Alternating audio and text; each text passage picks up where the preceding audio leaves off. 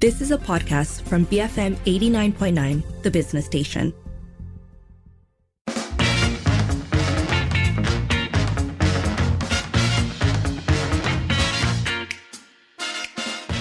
It is 7.08 and you're listening to the evening edition with Lynn and Sharad. And now for an update on Malaysia's Education Blueprint 2013 to 2025. We're, of course, quite near the end of it, and specifically Padu's role in execution. Yeah, so the blueprint, uh, I'm just going to share some of the aspirations, right? And little mm. buzzwords uh, access, quality, equity, unity, efficiency wonderful buzz- buzzwords. Uh, the minister also talked about the um, the education minister. An education minister mm. talked about uh, the initiatives implemented under the blueprint, uh, and she talked about accessibility, enrollment, quality of teachers. I think that's something that all of us are interested in focus on STEM and also efficiency in information management. So, a lot to cover, I think, um, because of course it's a behemoth, it's a big ministry, it's a big ask.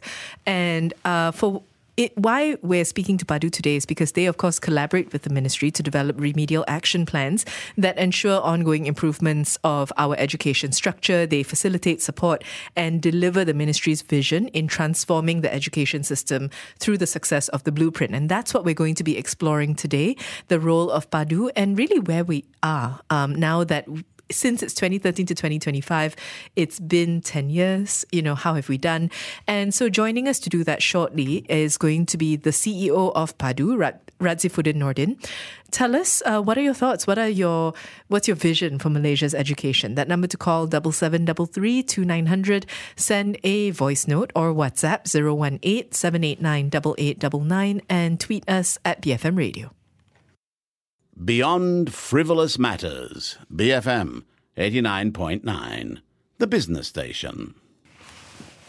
It is 7:11 and you're listening to the evening edition with Lynn and Sharad. We're talking today about Malaysia's Education Blueprint 2013-2025 and the role of Padu uh, in terms of executing and delivering it. So, uh, joining us now to talk about this is Radzifuddin Nordin, the CEO of Padu. Radzifuddin, thanks for joining us today. So, um, firstly, can you highlight some of the key achievements and successes of the blueprint from 2013 till now? Okay, let me share with you um, some of the key achievements and success of the Malaysian Education Blueprint. Uh, if we go along the five system aspirations, uh, if you look at access, um, primary and lower secondary enrollment is almost universal. That means 95% and above, uh, although more work needs to be done at the preschool and upper secondary level.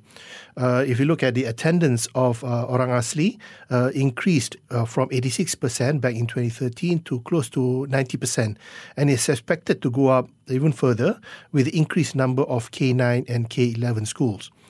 Now, uh, look at the aspiration uh, of uh, quality.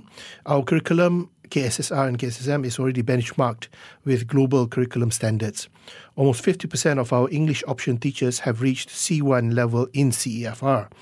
And uh, if you look at the international assessment, an increase of 13% average in math, science, and reading in PISA assessment, as well as 6% average increase in math and science in TIMSS assessment, thus moving us from the bottom one third of all countries back in 2013 to currently middle one third. Now, if you look at equity, uh, there is a reduction of 29.51% in SPM achievement gap between urban and rural, and 22.22% reduction in achievement gaps uh, between gender. Uh, also, we have an increase in terms of the inclusive education program for special needs students, when it started at 9.6% uh, back in 2013 to now uh, hovering about 83 to 84%.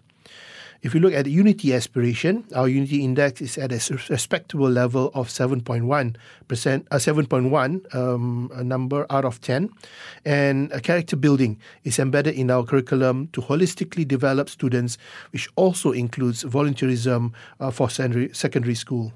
And finally, in efficiency aspiration, uh, 687 out of 879 schools have been upgraded, and almost 10,000 of these, uh, almost all of our 10,000 schools have internet capability of 30 Mbps or higher. We can refer to the annual report produced yearly by PADU since 2013 for more details of what MOE has done, its achievements, and also lessons learned. So, what were the major challenges that were encountered during the implementation of the blueprint and how were they overcome? MEB 2013 or uh, 2025 is not the first plan developed by the Ministry of Education to elevate the Malaysia education system, but it is the first long-term transformation plan yeah, that has undergone largest consultation. The difference with this blueprint is uh, three. Number one, it has the largest public consultation. Number two, it is uh, focused on international standards. And number three, it focuses on delivery, which has been a major issue actually. So in chapter eight of the blueprint, it actually prescriptively describes the unconventional approach that the ministry has taken to implement uh, the plans in the blueprint. And that is first by setting up PADU, PADU is a delivery unit within the MOE. In its 10 years of uh, delivery experience, uh, PADU has faced many challenges in terms of delivery, and there are critical success factors which revolve around program management as well as delivery discipline. Uh, PADU has institutionalized this delivery discipline via our initiative management cycle and our PADU delivery framework, which has overseen the implementation of hundreds of initiatives, thousands of milestones, and uh, working with uh, hundreds of MOE officers. Now, finally, one of the most critical challenges that we have gone through is the changes in the ministry's leadership. Uh, we have gone through uh, numerous ministers, uh, secretary generals, and also director generals throughout the 10 year uh, blueprint journey. However, each of the senior management was able to engage and prioritize blueprint delivery. Now, I just want to add another thing is that during our recent COVID uh, pandemic, uh, obviously um, there were some hiccups in terms of delivery because we couldn't go out and, and implement those initiatives. But um, within the ministry, we worked on uh, how to become more agile in terms of our program management. We used a lot of the online tools and call conferences and whatever tools that were available, whatever platform that was available, to constantly communicate and making sure that some of the initiatives get done. So um, the one thing that we have to note is that um, despite uh, the pandemic and despite uh, obstacles that we faced, uh, MEB uh, still carries through, and the ministry, along with PADU, has always looked into various ways on how to overcome those challenges and still proceed to to achieve the aspirations of the MEB. Are there any notable improvements in student performance, literacy rates, or student engagement that you uh, can attribute to the Blueprints initiatives? For this question, I think um, since the introduction of the blueprint, right, MOE has effectively expanded access from preschool all the way to upper secondary. Uh, the latest data from uh, this year's mid-year review uh, was 92.24 percent. Nonetheless, the pandemic has put a toll in terms of the enrollment percentages across all education levels. Um, the dropout rate for secondary students has steadily declined from 2018 to 2022. In 2018, the dropout rate stood at 1.21%, and it has decreased to below 1%. Uh, this positive trend is the direct outcome of the persistent commitment and the approach whereby we did an outreach program to all the students um, out there. And in 2022, a total of uh, 1,700 uh, former secondary school dropouts have successfully enrolled uh, into schools. So uh, the focus there is that we can bring our students back to school uh, post pandemic and making sure that they get quality education. Now, how has the blueprint addressed issues of equity and inclusivity in education, particularly for the marginalized and underprivileged communities? For this question, I'd like focus on a particular program that we have since 2014, which is the Inclusive Program for Special Needs Students. Uh, this is a, a, program whereby students with minor disability are placed in mainstream together with normal students in a classroom. The benefit of this program is that uh, the special needs student is able to interact with normal students and study the same subjects as in the mainstream uh, of course, along with support of uh, teacher assistant. Uh, the other advantage for this is that it prepares these students to to be under in the employment uh, world later on and be able to converse with the public um, uh, more what do you call it comfortably right on the inclusive education program um, our goal for this year is to integrate about 85% of them into the inclusive education and according to our mid-year review we have achieved already 83.5 57%. And this is much higher than last year's target of 75%. Uh, if you look at the aspect of school dropouts, uh, especially at the Orang Asli di Semenanjung uh, and as well as the Pribumi in Sabah and Sarawak, MOE has recently introduced K11 schools. That means uh, students that are coming from Standard 1 all the way to uh, Form 5 and expanded the K9 schools uh, from uh, primary school, primary 1 up to uh, Form 3 for Orang Asli and Pribumi uh, communities. What this has helped is actually introduces the students to be able to continue their education in their own village and in their own community. So they don't have to travel far to go to schools anymore. And thirdly, um, as you know, the MOE has also introduced uh, Pendidikan Manusiawi with the motto of No Child Left Behind. So we address uh, school age children who are not able to attend to schools due to various reasons. So if they are going in on a prolonged sickness uh, at the hospital, or they are actually accompanying their parents who are in a long term sickness and are unable to go to school, we have Sekolah Dalam Hospital. And we also have undocumented children uh, or children who are uh, basically homeless, uh, both in urban and rural areas, can attend Sekolah Jalinan Kasih, um, which is in KL, and another one recently opened uh, in Sabah. Could you also share examples of programs or initiatives that have successfully promoted diversity and inclusion within the education system? One of MEB's aspiration is unity, which emphasizes on and promotes unity in diversity and also character development. So um, there are a lot of activities that uh, promote unity uh, in school as well as in uh, curriculum, co-curriculum.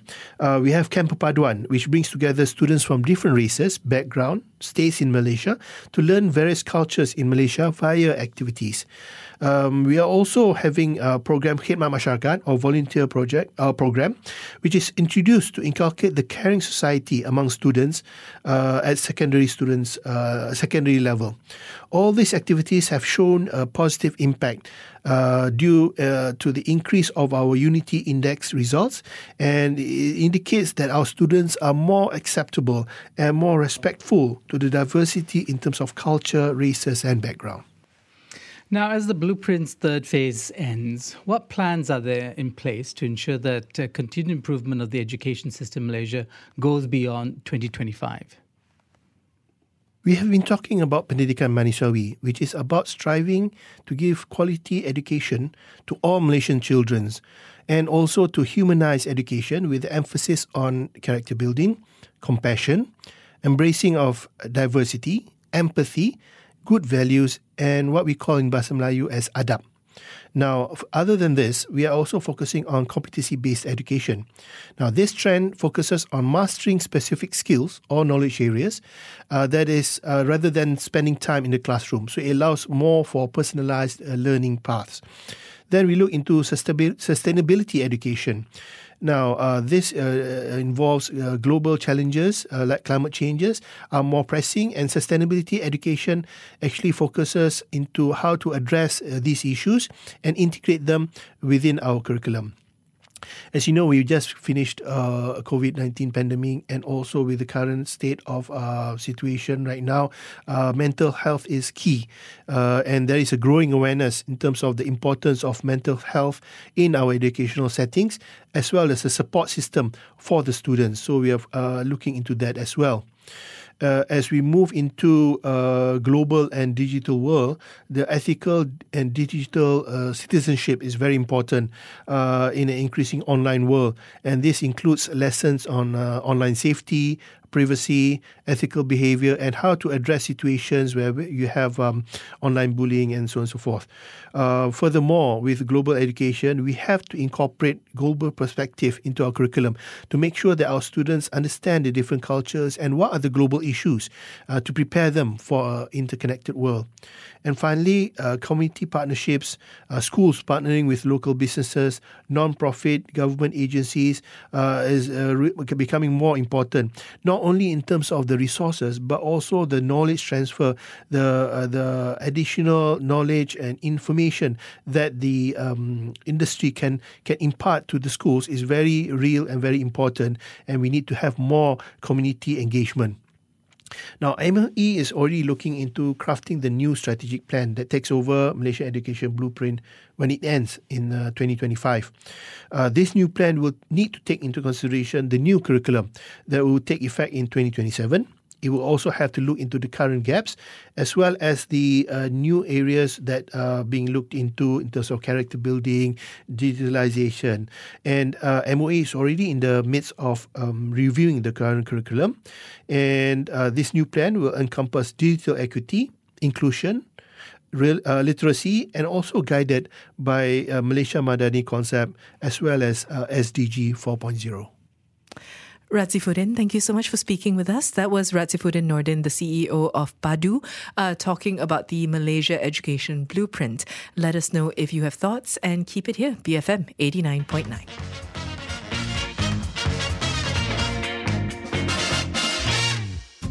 You have been listening to a podcast from BFM 89.9, the business station.